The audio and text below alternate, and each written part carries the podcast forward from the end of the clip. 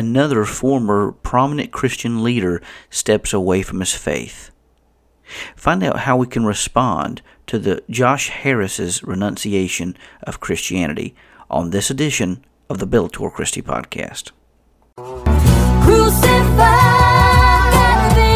crucified. The new man's gonna make it, but the old man's gotta die. Taking up my cross, laying down my pride. I found a new way of living my life. Crucified.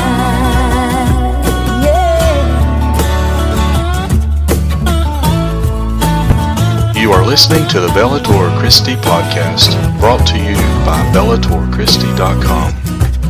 Now join your host, Brian Chilton, as we enter the arena of ideas.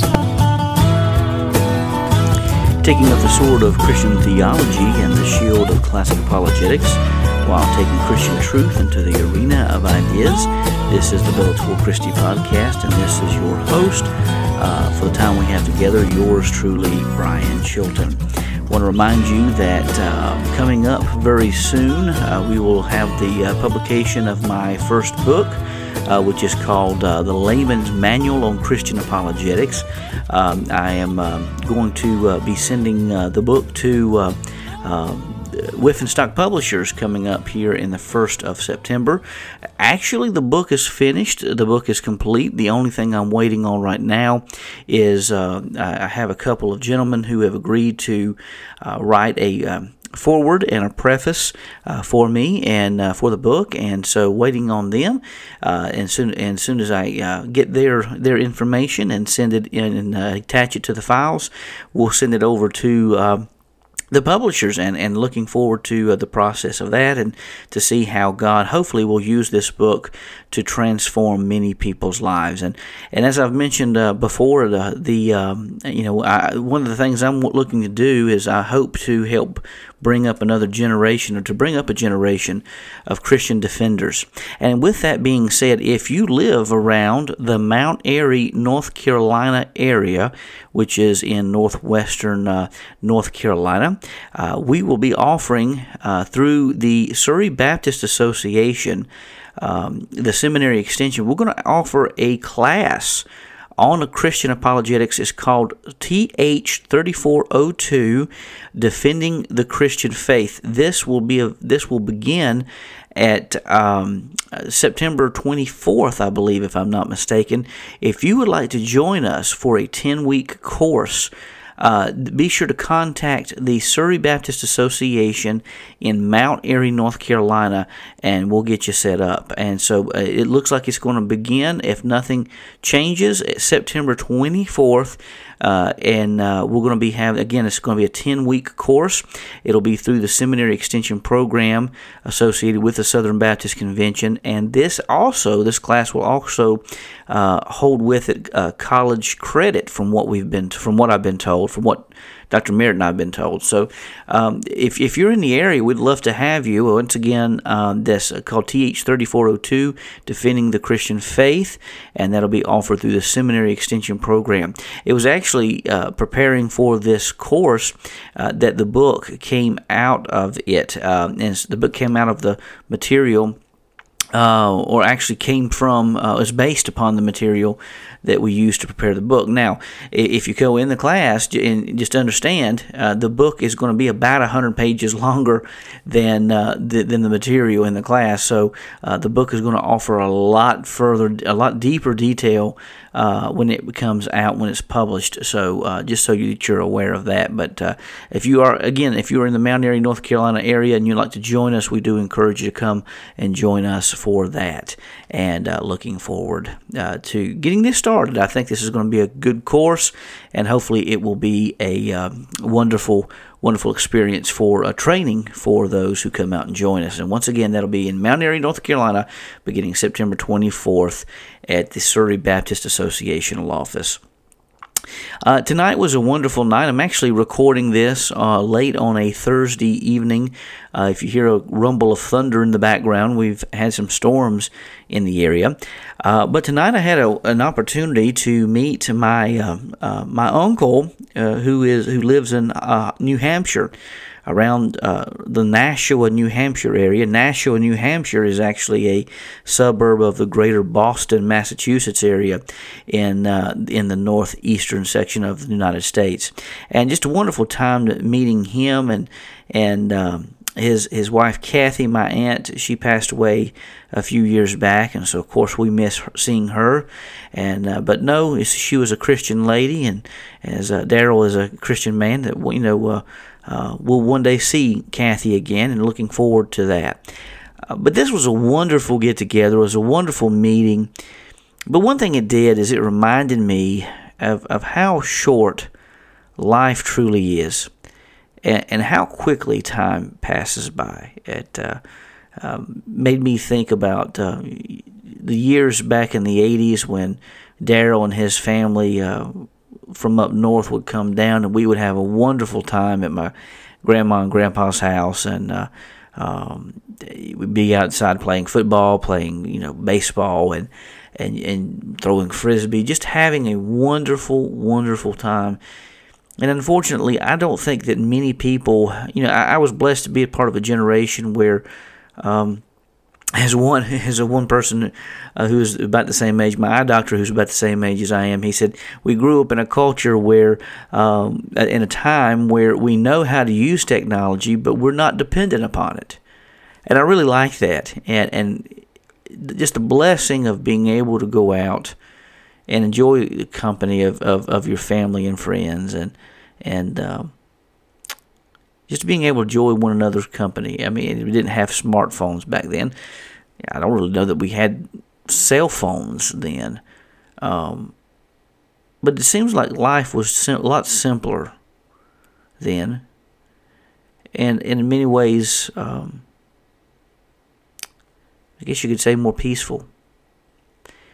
People, there have always been good and bad in society, no matter what age. But it seems like something's been lost that we once had.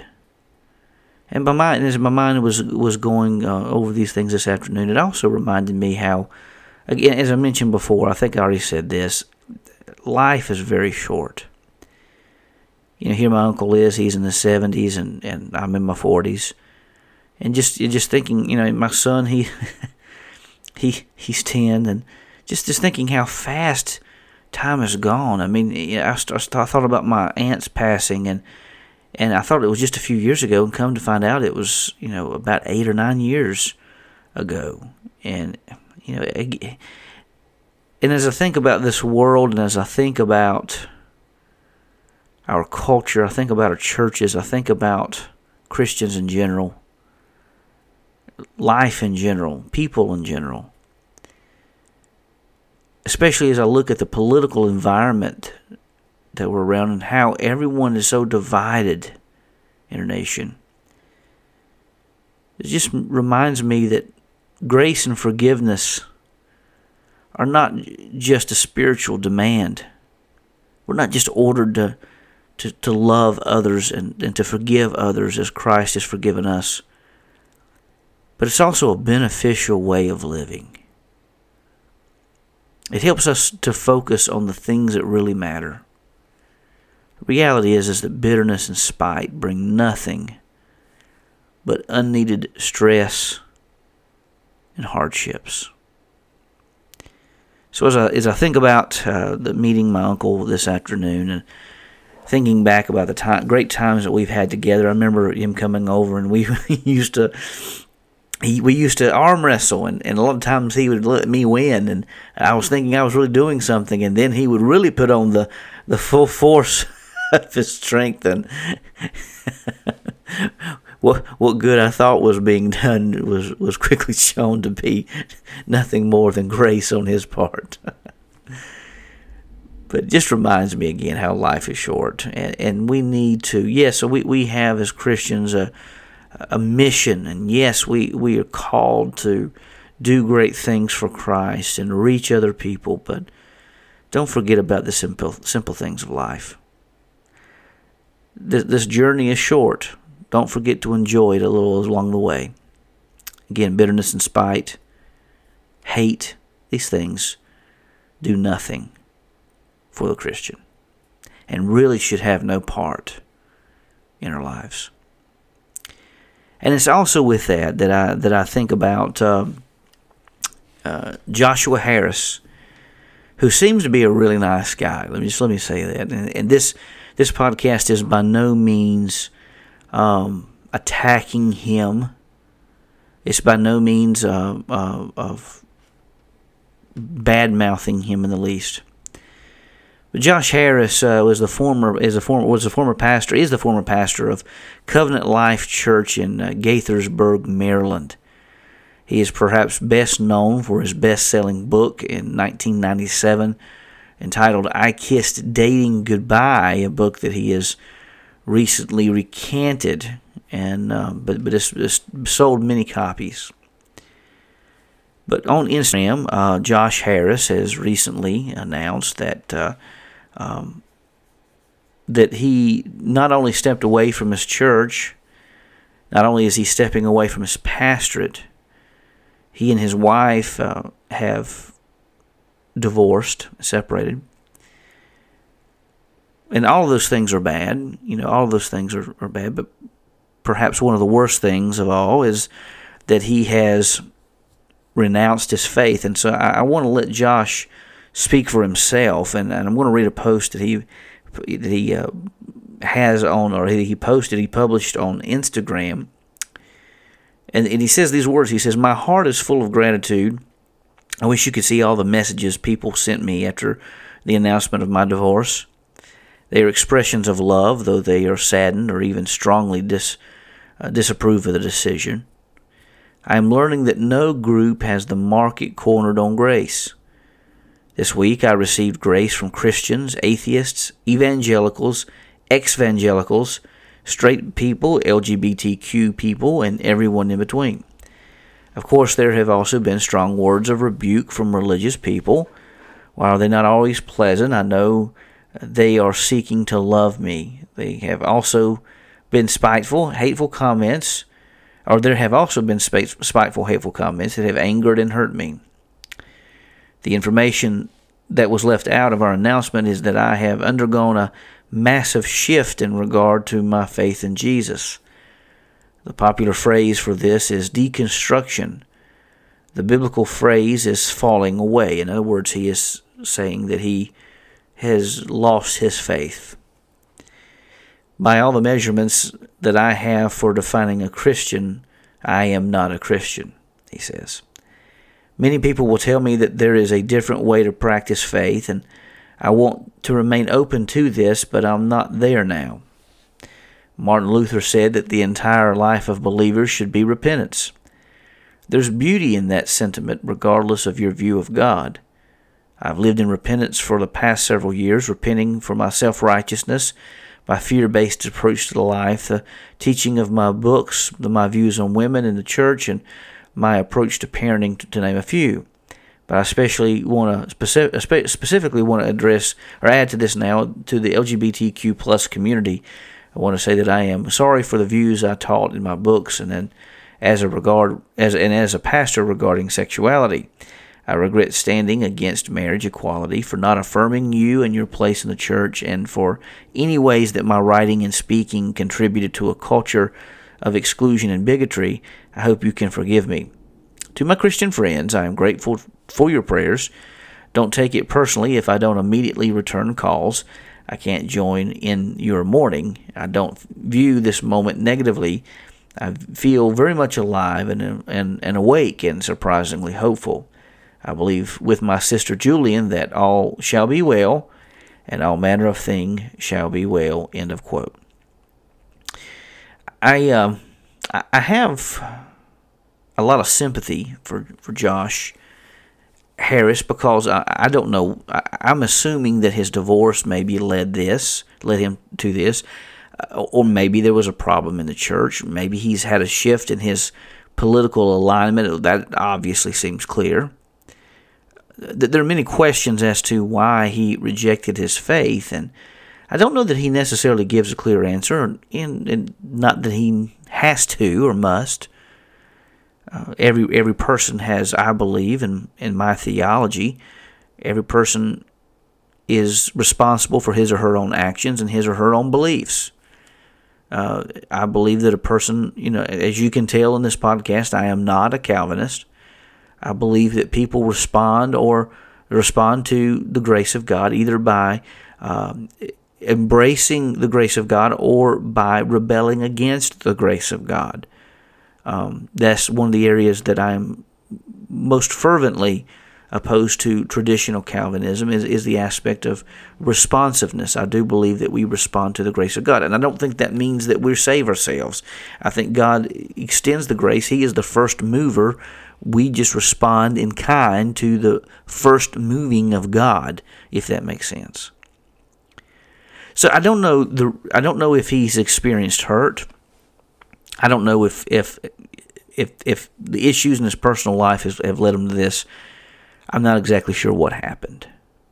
But one thing I do know is that we as Christians do not need to, as his post says, issue spiteful comments. I mean, what do we think we're doing when we do this?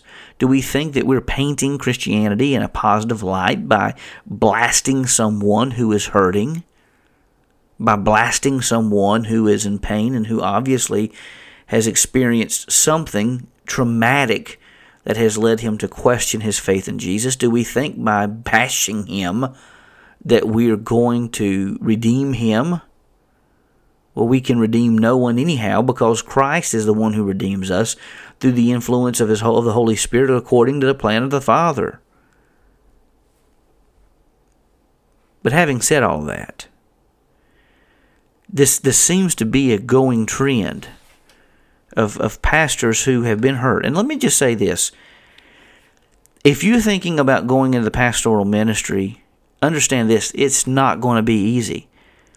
Pastoring today in 2019 is far more difficult than it has ever been in my near 20 years of ministry. A little less than 20 years, probably about 18 I would say altogether, but close to 20 years. In my close to 20 years of ministry, this period of time is the most difficult to minister to people. And I think there are many reasons for that. I think one of the issues that I'm going to talk about here in just a few moments, it has to do with politics. Politics has divided this nation. It's divided the world, quite frankly. And I would like to say that I see a solution to that or an end to that, but I don't think I see an end coming to that. I think it's only going to get worse as time goes on, to be honest. So the real meat and potatoes of this podcast is how do we keep people who have been hurt in church? And let me just say, I've been hurt numerous times in church.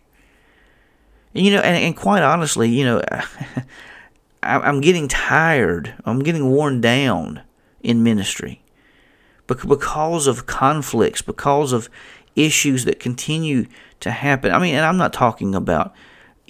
certainly not talking about Westfield where I serve or any other churches where I serve, but it's just the ongoing hurt that you experience, the ongoing pain that you feel from other people. It wears you out. Because in pastoral ministry, you don't only deal with your personal problems, you deal with others as well. So I understand. Sometimes I think pastors need a sabbatical. Okay? Well, good. And sometimes I think a lot of these issues might be resolved if a person did take a sabbatical of some kind. But I think there are four ways, if we're hurt, if we're experiencing issues in life, four ways that we can keep our faith. Because I want to say this, despite the hurts that I have experienced, despite the pain and despite the weariness that comes with ministry, I have to say that my faith in Christ is as strong now as it was when God rejuvenated me in faith. And many people will say, well, now, how is that possible? No matter if I quit pastoral ministry tomorrow, my faith in Christ is going to remain. Now, I'm not saying I'm going to quit pastoral ministry tomorrow. Don't take that the wrong way. But I'm just saying if I were to do that tomorrow, my faith in Christ would remain. Now, why is that? Because of four things I think we must do to keep individuals, if whoever's in ministry, and maybe you're working in a church and maybe you're bogged down and maybe you're tired and maybe you're weary and maybe you've been involved in a lot of different issues. Understand, don't reject your faith just because you've been hurt by fellow believers. We've got to separate these things. And I think to keep our faith when we've been hurt, there are four things that we need to discuss. And I'm going to mention some more of these issues in the book when it comes out, Layman's Manual on Christian Apologetics. But these are things not in the book. There's some other issues in the book that I deal with. But four things that came to me in response to Josh Harris's renunciation of his faith. Number one, believers need to separate Christian facts from Christian fellowship. A lot of times we associate the fellowship we have with fellow believers with the truth of Christianity. And quite honestly, that's a very shallow form of belief system. In other words, whenever our faith is going well and our fellowship with other believers is going well, then we have a strong faith. But if we get hurt in the church or something bad is said about us or something bad is done to us, then a lot of times we not only leave the church, but we also leave Christ and our Christian faith. And I really think, quite frankly, that is a tragic mistake that has come by integrating Christian fellowship with fellow believers with the fellowship we have with God. At the end of the day, if you believe that Jesus literally rose from the dead, if there's evidence to sufficiently say that he literally did defeat death and the grave on the first Easter Sunday, then that is still true no matter whether the church is able or a church is able to maintain. Now, I believe there's always going to be a remnant up until the Lord comes, and I even think that during the time of tribulation, there's going to be a remnant of believers that will exist during that time, all the way up until the time of the final judgment. I think there will be a remnant. But we need to understand that the truths of Christianity are not based upon our opinions. They're not based upon our whimsies and fancies. They are based upon the bedrock of historical fact. If you are hurt in church, find another church.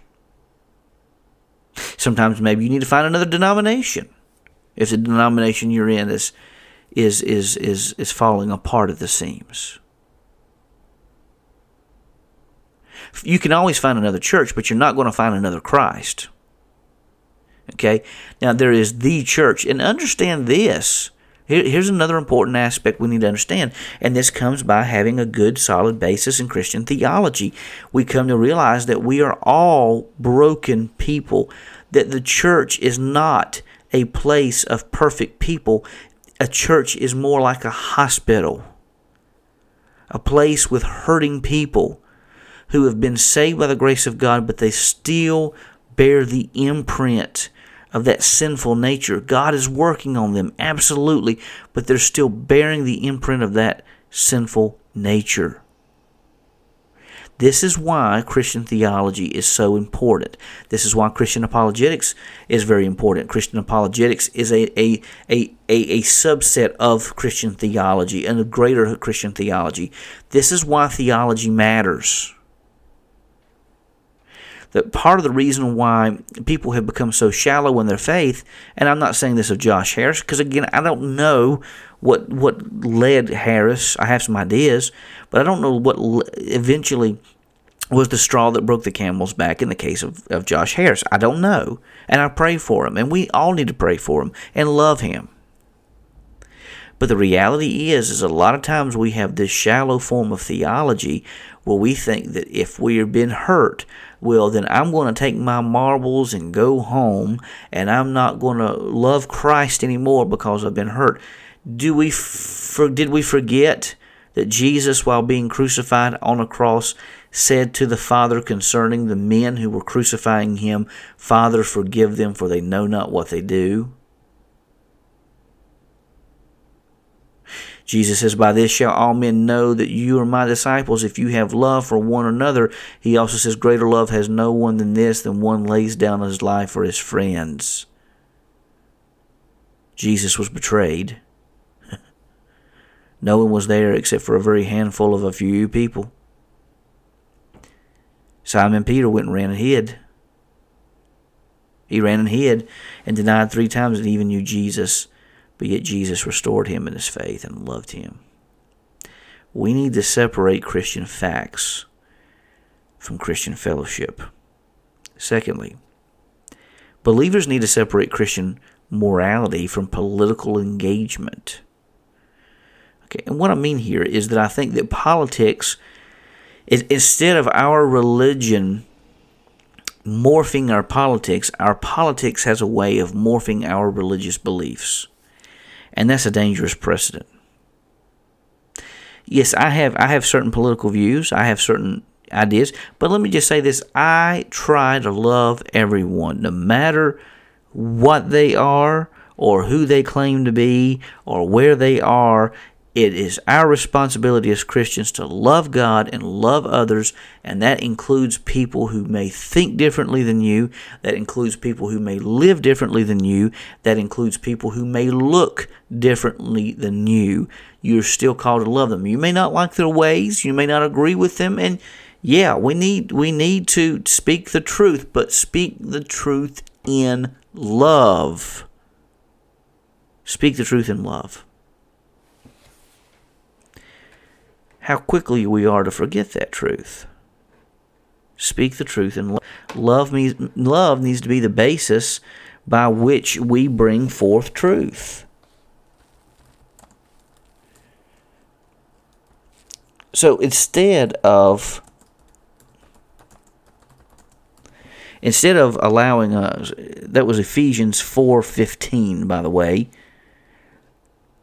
The Bible says here, let me just read the passage of Scripture. Instead of speaking the truth in love, we will grow to become in every respect the mature body of Him who is the head, that is, Christ.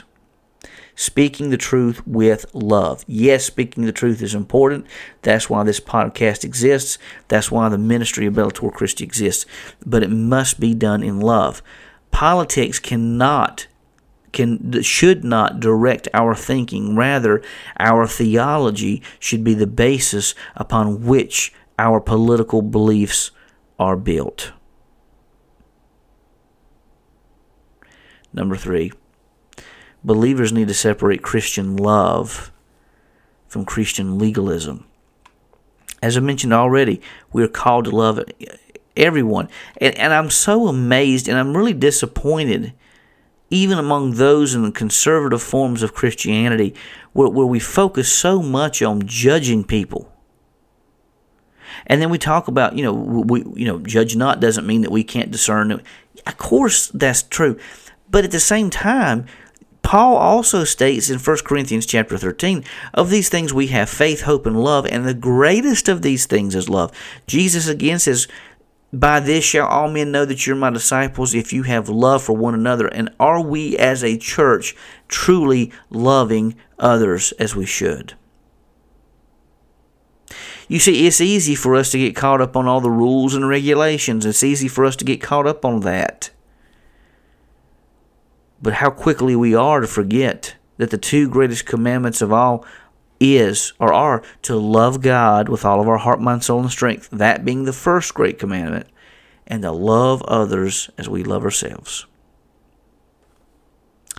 Unfortunately, it is so easy for us to become legalistic in our theological pursuits that we forget that it was grace that saved us, not the law, but the grace of God. Fourthly and finally, believers need to separate divine transcendence from regional traditionalism. And this is what really surprises me about, and of course, I can't say a lot because I did the same thing. I drifted away from my faith for 7 years, or close to it. 5 to 7 years, somewhere along in that area. I think it's 2000, 2005-ish, so it may be somewhere along that area. 5 to 7 years.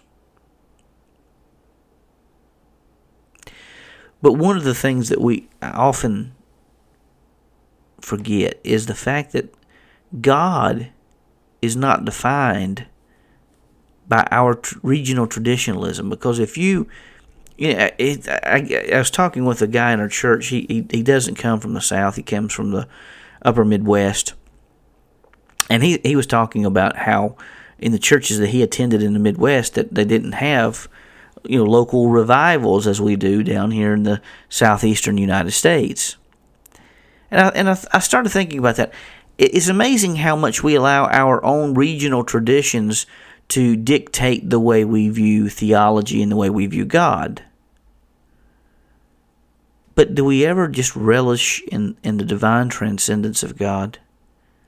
The fact that He is greater than everything that exists? I honestly don't see how we can enjoy nature. I honestly don't see, because Josh has a beautiful picture. It looks like it's somewhere in the northwestern section of the United States. A beautiful, beautiful picture.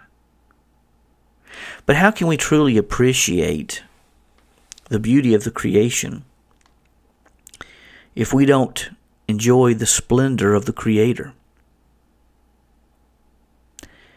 Believers need to understand, and they need to separate divine transcendence from regional traditionalism. And I believe that we need to be in church. I believe we need to be associated with a local church, the body of believers. But understand this: God is not defined by our silly traditions. He's much bigger. He's much better. And He's far grander than we could ever imagine. So quite honestly, whether I'm a pastor or not, I'll still keep having this ministry. Why? Because I believe in the cause of Christian apologetics and Christian theology. And even if I were to walk away once again from the pastorate tomorrow, and let me just say this, I do believe that there are seasons in ministry. And I've heard Tom Rainer talk about this, that it may be that God may call someone to be a pastor for a while, and I'm not talking here about myself. I'm just talking in generalities. It may be that if you're listening to this podcast and maybe you're burnt out by ministry, you don't have to reject your faith. Maybe you need to step away from ministry for a while. Maybe God is going to give you a sabbatical, or maybe He's calling you to a different ministry. But that doesn't mean you have to reject your faith because the pastorate hasn't gone the way you hoped it would, or maybe even if your marriage is falling apart, there's no reason to deny the faith in the Creator and in the Savior who loves us with an eternal love. Why would we do this? Because we have associated Christianity with emotionalism and not with the cold, hard facts that God exists and that Jesus Christ is the Son of God and that He rose from the grave on that third day. Now, yes, my return to ministry, my return to faith also involved a group of wonderful individuals from a different denomination. Individuals who loved me, really truly loved me for who I am. And oh, how we could get that in every church. This is a small, tiny church. How we could get that in, we so desperately need to get that in more churches. But the hurt we experience in life should not devalue the faith we have in God, because if we do that, what hope do we have? Quite honestly, we have none. I also read on social media today that the suicide rate among young adults has risen sharply, the highest it's been in some 20 years. According to Newsweek, just today it was released that suicide rates among young people in the U.S. have hit their highest levels in almost 2 decades, the study revealed. In 2017, a total of 6,241 people aged between 15 and 24 ended their lives, according to a study published in the journal JAMA.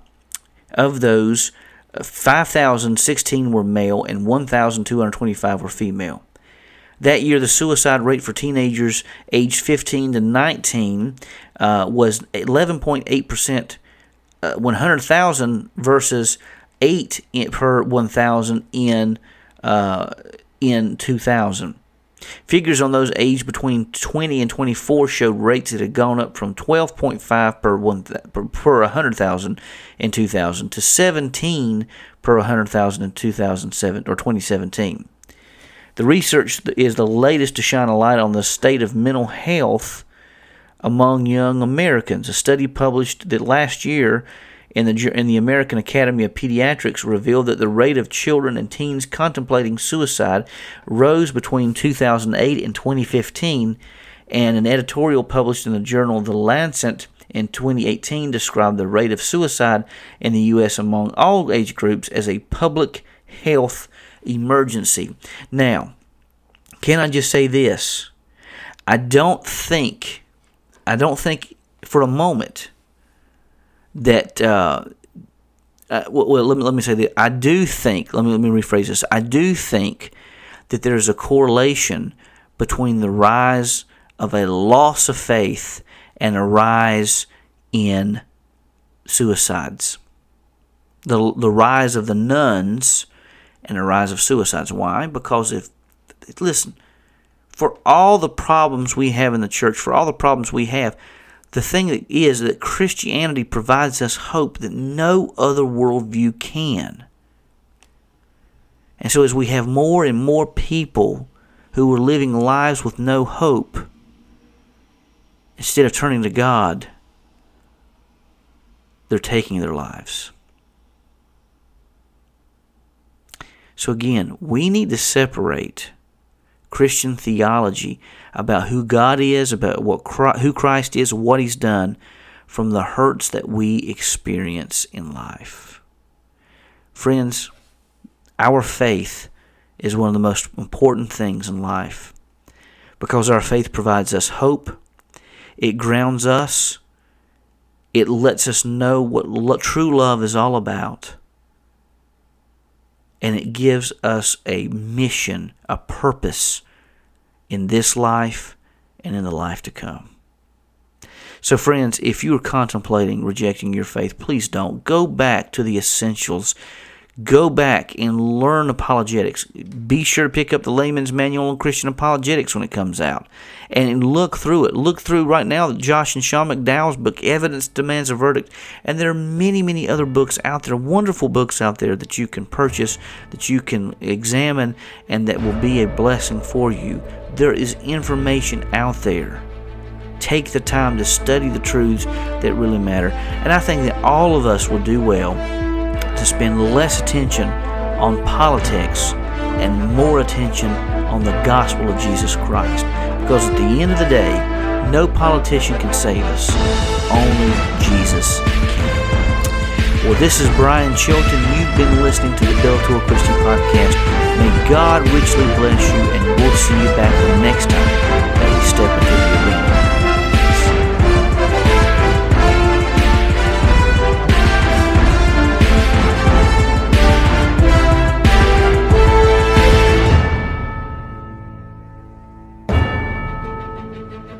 Been listening to the Bellator Christi Podcast, brought to you by BellatorChristi.com. The opinions of our guests represent their own and may not reflect those of Bellator Christi Ministries or its affiliates. The Bellator Christi Podcast and BellatorChristi.com are protected under Creative Commons copyright, all rights reserved. The opening theme is the song Crucified, written by John and Michaela Limonis, performed by Crosby Lane, and produced by Mansion Entertainment. Be sure to visit our YouTube page at www.youtube.com/BellatorChristi. Also, please consider leaving a positive review on the apps where this podcast is found. We thank you for joining us today and hope to see you back the next time that we step into the arena of ideas.